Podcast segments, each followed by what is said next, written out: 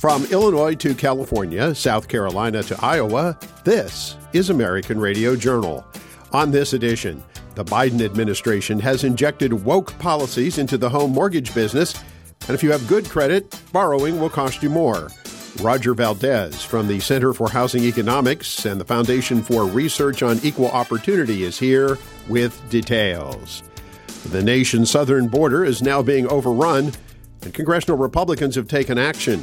Scott Parkinson from the Club for Growth has the real story.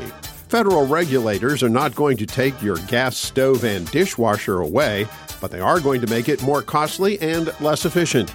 Eric Boehm of Reason Magazine gets details from Ben Lieberman of the Competitive Enterprise Institute. And the possibility that neither Joe Biden nor Donald Trump will be their party's nominees for president next year is growing by the day. Colin Hanna of Let Freedom Ring USA explains why on this week's American Radio Journal commentary.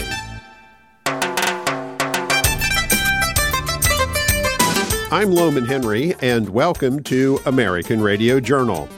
In a misguided effort to make home ownership more affordable, the Biden administration has imposed a rule that will penalize those with good credit scores. For details, we turn to Roger Valdez. He is director of the Center for Housing Economics and a fellow at the Foundation for Research on Equal Opportunity. Roger, welcome back to American Radio Journal. Roger, the Biden administration has propagated new rules that would actually levy a fee on folks with good credit who are applying for mortgages to have that money then go to folks who don't have such good credit. You want to go into some of the details about what the administration is now requiring? Well, it's a pretty arcane move that they made with a, some a schedule that is promulgated for loans that are, are backed by Fannie Mae and Freddie Mac. So it's it's for for loans that have some government backing, and there's a schedule that those loans have that have some interest charges, and those interest charges are are based on credit score and a number of other things. And so what it appears that they're doing is they're moving those around so that if you have higher credit on that schedule, you're going to pay slightly higher interest fees. And if you have lower credit, in some cases, it's going to be lower. And so the, the the thing that has frustrated people or upset people is the idea that, hey, I worked hard for my credit score to pay my bills on time and to do all the things I need to do to be financially sound, and now I'm going to be paying extra fees, whereas somebody that hasn't done that is going to pay less. And so that's essentially what it appears to be happening there, although there's some differences about what the actual impact would be. It's probably not huge in a 30 year mortgage. It's probably a couple thousand dollars one way or the other. But I think the intention behind it was to try to level things out for people that are not being able to get into homes. And the biggest disparity in the country right now is between white households and black households. White households own homes or pay mortgages, about 72% of them, whereas only about 44% of black households are, are owners or paying a mortgage. And so, how do you fix that? And this is part of a long, a larger effort to address that. Addressing that problem certainly has merit, of course, but Roger, looking at this, we went through this housing bubble that burst back here, what, about 12, 13, 14 years ago, and it sent the country into a recession. And a large part of that was because mortgages were given to people who ultimately weren't able to pay for them. Are we setting ourselves up for a repeat? That's part of the problem here broadly is that, yes, risk measures do end up affecting people and their ability to buy homes and cars and everything else it makes the money that they're borrowing more expensive. And if that money gets too expensive, then they can't make the purchase. And so taking that away, taking that measure away, removes a, a way of analyzing, well, how much do I charge this person for the money that I'm going to give them? Because the risk is higher. And that's a problem because if you're blinding yourself or you're limiting what you can use, or if you're changing that scale, yes, you could end up making loans or you could end up privileging riskier borrowers, and those people could walk away with something that they can't ultimately pay. I don't think that's going to happen because of this particular change, but I think underlying this, we have to ask the question is it better to help improve people's credit scores or improve their risk profile actively and with policy and with programs and with efforts so that they're they're lowering their risk or they're getting the measurement is capturing things that they're doing right besides just a typical credit score. So I think the way to solve this problem with the disparity between ownership in the different populations is to try and figure out ways to expand the measure so it captures other positive things besides just the balance on a credit card and, and what the credit score is today and trying to increase that mix. There also are issues in the housing rental market. And Roger, we have some municipalities uh, around the country, larger cities in particular, that are doing things like eliminating background checks and eliminating the ability to use credit scores when somebody is applying to rent a an apartment or condominium, a townhouse, whatever. What impact do you see that as having? What happens is elected officials in these places say there's data presented by advocates that says, look, certain people in the community are being screened out of leases. They can't get a lease because they've got bad credit, criminal background, or they have a previous eviction on their record or something in their tenancy history that makes them a higher risk. And again, that's absolutely true. If you show up and you have a criminal background, you have an eviction, and your credit score is 500 or less, or maybe non existent, that presents a very risky profile for a lease. That makes people angry. And so what they want to do is ban the use of those measures. Well, that's the right word for it is, let's just say short sighted, because what happens is you don't do anything to help that individual. You're not doing anything to help that person improve their situation. You're simply blinding the, the person that is going to be uh, renting their private property to you from seeing exactly what your, your risk is. What that's going to do is that's going to make the person leasing property simply raise their rents because they have no other way to offset that risk. Many housing providers across the country work with people with risky profiles. That's what they do because they want to, because they understand first there's a business in it. You know, there are people that need housing that have tough records and they need a place to go and they have money to spend. And housing providers say i want to serve that market. It's a perfectly legitimate thing to do. But if you start taking away my ability to say okay this person's riskier i'm maybe going to charge them a higher deposit or i'm going to do something to try and offset that risk then the only option i have is to raise my rent. And that's going to price that person out of my out of my apartment uh, that I'm renting or my townhouse or my single family home. That just means fewer housing opportunities for people with riskier backgrounds. Sometimes good intentions really do backfire, and we're seeing that in the housing market today. Roger Valdez is director of the Center for Housing Economics. He is also a fellow at the Foundation for Research on Equal Opportunity. Roger, tell us a bit about each of those organizations and where can folks go on the web if they want to learn more about this issue?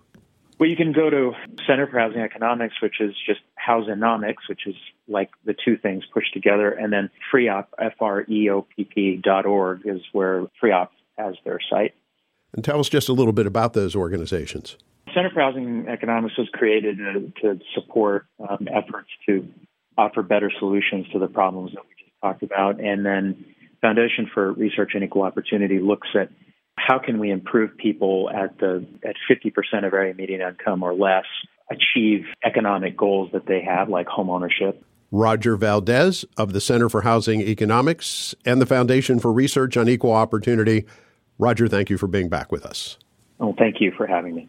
Scott Parkinson at the Club for Growth, a very, very busy week in the nation's capital. We're going to check in on a number of fronts. Good to have you here, Scott. Great to be back, Lowman.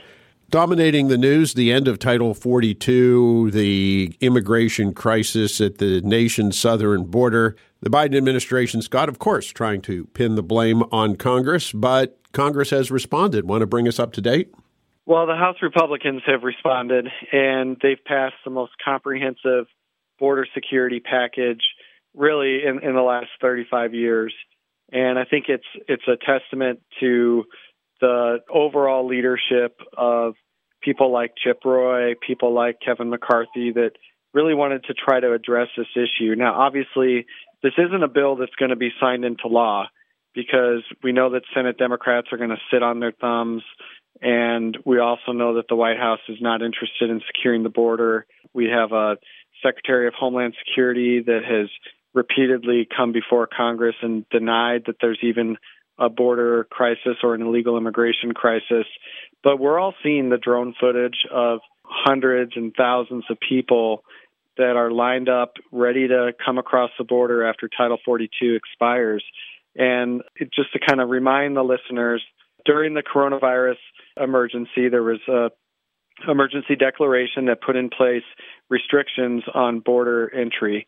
And so the question on whether or not Title 42 is going to be enforced and uh, allowing people to come across the border, now that that's expired along with the emergency declaration, you've got all these uh, folks that are ready to claim asylum here in the United States. So the House Republican bill would take a number of steps to increase border security, to increase the resources that we have within the border and, and the interior to enforce really uh, more of a legal immigration system. We know that we need asylum reforms. We know that we need reforms to visa overstays. And we know that we need a strengthening of the physical border. And so I think that's what Republicans were aiming to do.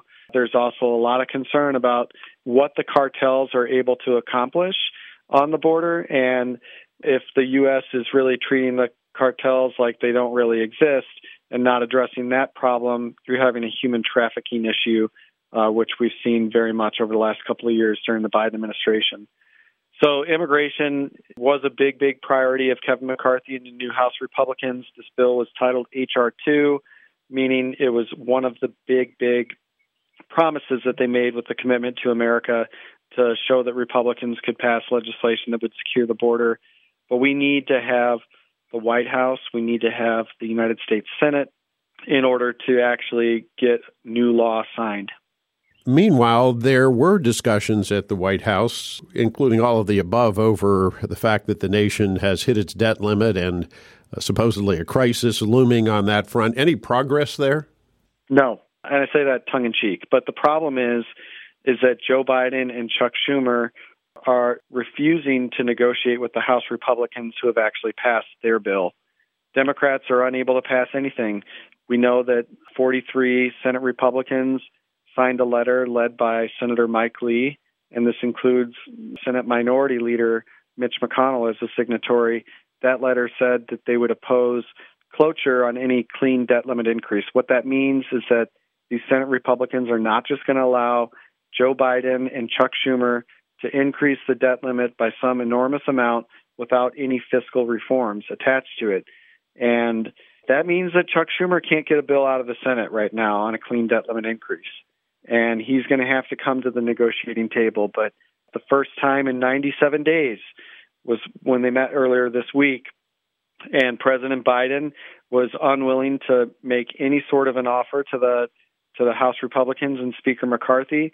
Same thing with Chuck Schumer it seemed to me that they're basically just talking past each other, and Democrats are trying to rattle the fear mongering right now. They want to say, oh, all the consequences that are going to have if we have a default on our debt obligations.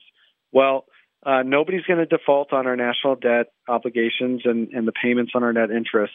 I think President Biden need to realize they do not have the leverage here because they don't have the House majority. In 2019, President Trump negotiated with Nancy Pelosi to get a debt limit increase.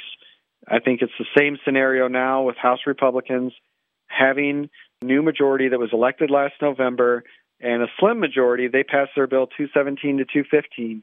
So Kevin McCarthy is having to count every single vote to get it over the finish line, and that's going to matter when it comes to negotiation with Schumer and Biden. Meanwhile, on the political front, Donald Trump actually did a town hall on CNN, and of course, neither of those two parties particularly care for the other one. Seemed like it was a prescription for some fireworks. Scott, is that what happened? Yeah, I think that President Trump did a really good job sort of fighting back the, the top line hits that have been thrown at him by Democrats.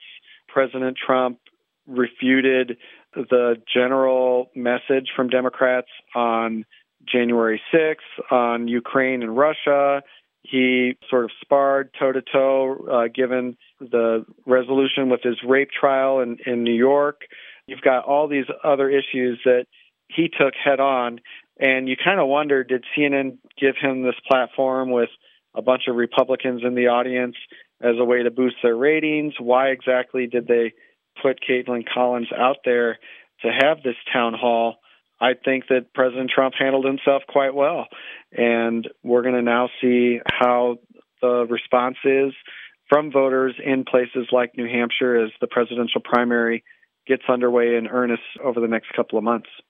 Yeah, you would think by now these reporters and and so-called uh, moderators of these uh, events, Scott, would learn that uh, they're not really going to get the best of the former president, are they? Not not this week, at least. not this week, at least. Scott Parkinson at the Club for Growth. Scott, tell us a bit about the club. Club for Growth is a membership organization based out of Washington D.C.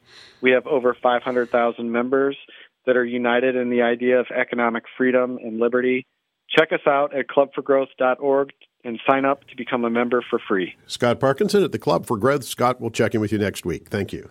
Okay, thank you. Under the guise of fighting climate change, the Biden administration is enacting new rules to regulate your dishwasher. Eric Boehm of Reason Magazine talks with Ben Lieberman from the Competitive Enterprise Institute. New York State is banning natural gas hookups in new construction. That means no gas stoves in any new houses in that state. The Biden administration is pushing new rules for dishwashers and other appliances. And when you put it all together, nobody's banning certain consumer choices when it comes to appliances, but they're certainly making it much harder to exercise those choices. Hi, folks. I'm Eric Boehm with Reason Magazine. Thanks for joining us on this edition of American Radio Journal. My guest today, who's going to walk us through all of this regulatory minutia, is Ben He's a senior fellow at the Competitive Enterprise Institute, and he joins us on the phone now. Ben, thanks for taking some time with us. Well, thank you for having me. Let's start with the latest from the Biden administration, these new rules. This is a thing that's been kind of cooking in the background for a while, pardon the pun. Uh, but this is uh, these new regulations for dishwashers. Tell us a little bit about what they are and what they mean for the average consumer. Okay, well, last Friday, the Department of Energy proposed a new energy efficiency and water efficiency standard for dishwashers. The problem is the existing standard is so troublesome that it's already caused a great deal of problems for consumers. Particularly, people complain that now, because of these standards, because of these regulations, dishwashers take two or more hours to do a load of dishes, where before the regulators got involved, it only took about one hour. And dishwashers is bad enough, but there's pending regulations on stoves that may uh, increase the, the likelihood that gas stoves won't be available in the future. There's also pending regulations for uh, clothes washers. So you, you mentioned kitchens, but it goes beyond the kitchen, refrigerators as well. There's a whole host of regulations making air conditioners more expensive. So chances are if it uses energy or water around the house, the Biden administration has a regulation in, in the works that's going to raise costs and compromise product performance.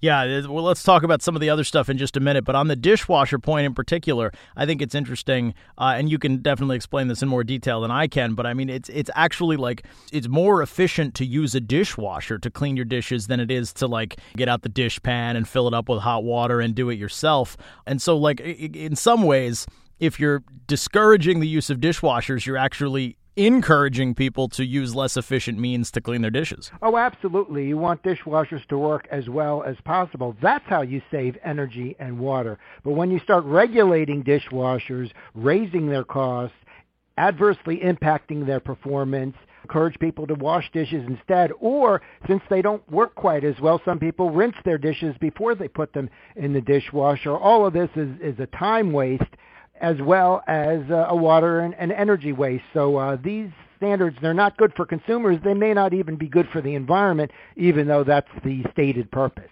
Yeah, I think it's like so much in the bureaucracy, right? It's like looking at one thing in a vacuum. Again, pardon the appliance pun, but it's like looking at one thing in a vacuum and saying, oh, we'll make dishwashers more efficient and not looking at any of the knock on consequences, like you were just saying about people may rinse their dishes before putting them in, which hey, you're just using more water and more energy then. Ben, let's turn and quickly look at what's going on with gas stoves because for months now I was told that this was a conspiracy theory. They're not actually coming for your gas stoves, but now it turns out, okay, maybe they're not coming to rip the gas stove that I have in my kitchen out of my wall, but there are going to be new regulations, it looks like, and some states like New York have already adopted them that will make it almost impossible to buy a gas stove in the future.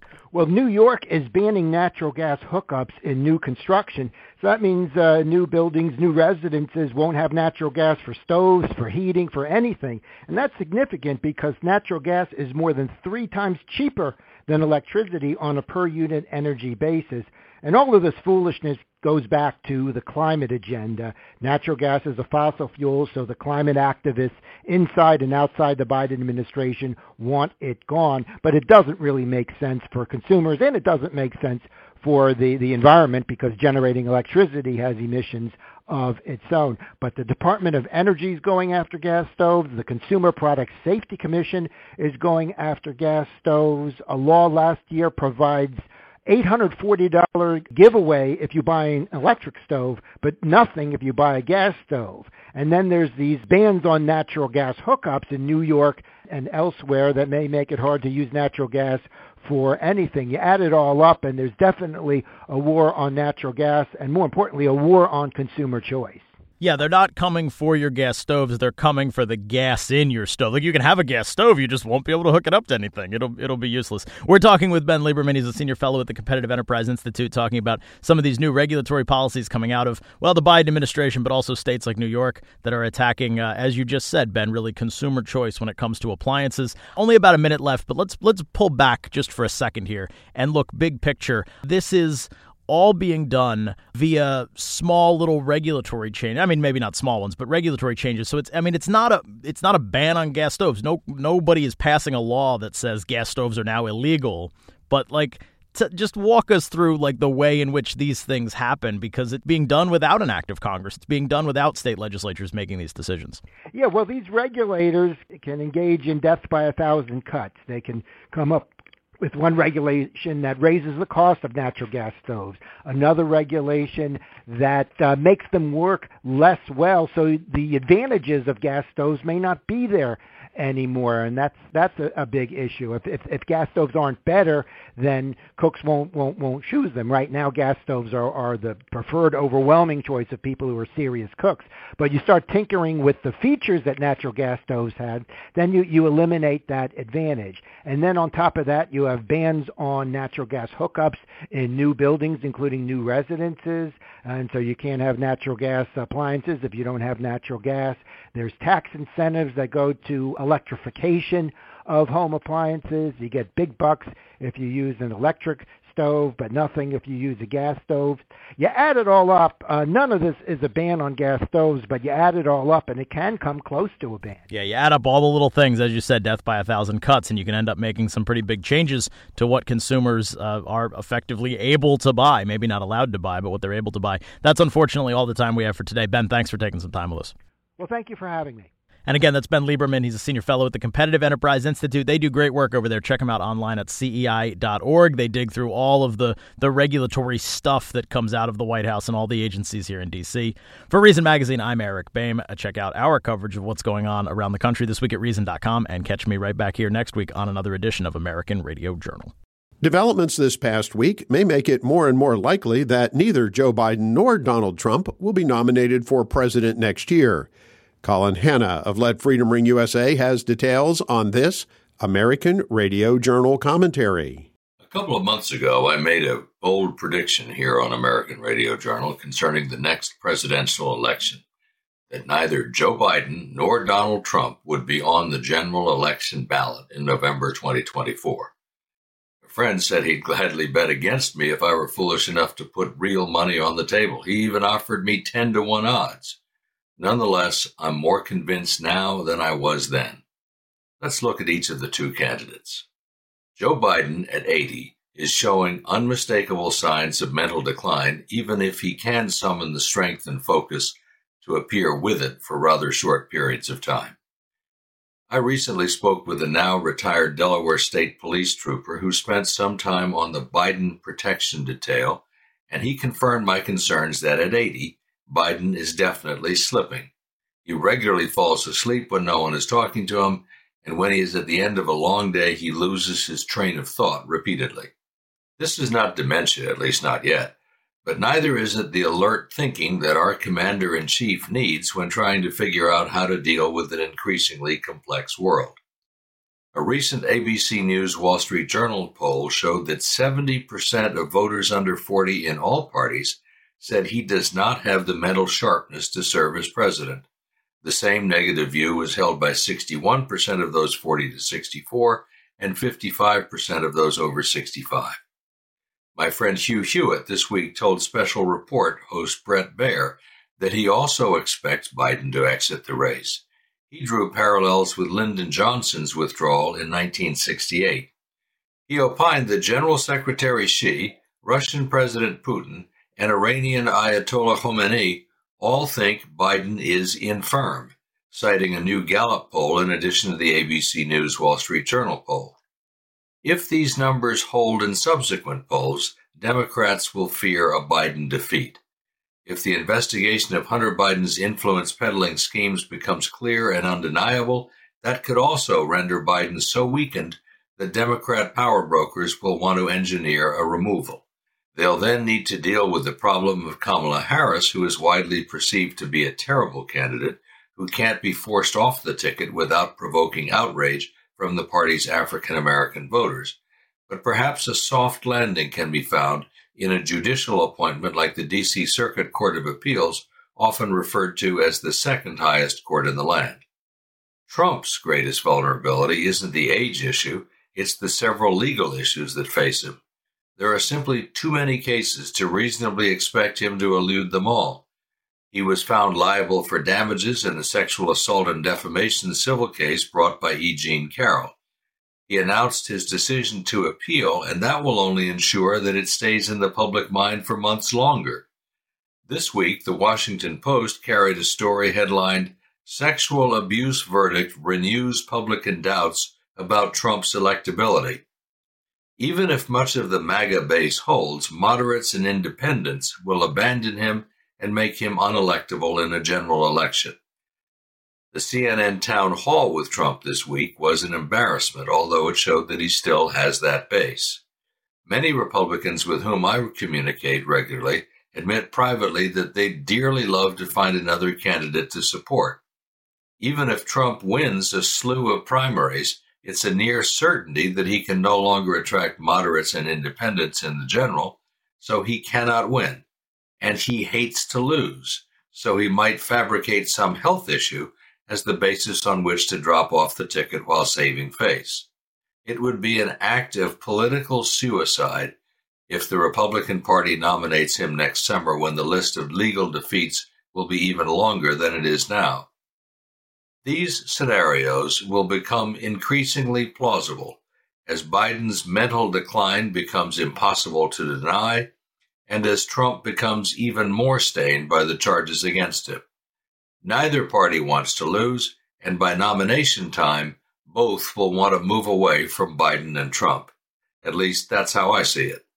I welcome counterarguments from the loyal listeners to American Radio Journal, but I won't take actual wagers. This has been Colin Hanna of Let Freedom Ring for American Radio Journal. American Radio Journal is heard on public affairs minded radio stations all across the country, including WVWP FM in Fort Gay, West Virginia, KNSSAM in Wichita, Kansas, along with WMWX FM in Liberty, Ohio. American Radio Journal is produced weekly by the Lincoln Institute of Public Opinion Research, Incorporated. The Lincoln Institute is completely funded through the generosity of individuals, corporations, and philanthropic foundations, which underwrite the costs of this program. Comments and opinions expressed on this program are those of the guests and do not necessarily reflect the views of the Lincoln Institute or of this radio station. Learn more about American Radio Journal and hear expanded versions of some interviews aired on this program. Please visit our website, AmericanRadioJournal.com. I'm Lowman Henry. Thank you for listening to American Radio Journal. American Radio Journal, lighting the brush fires of freedom.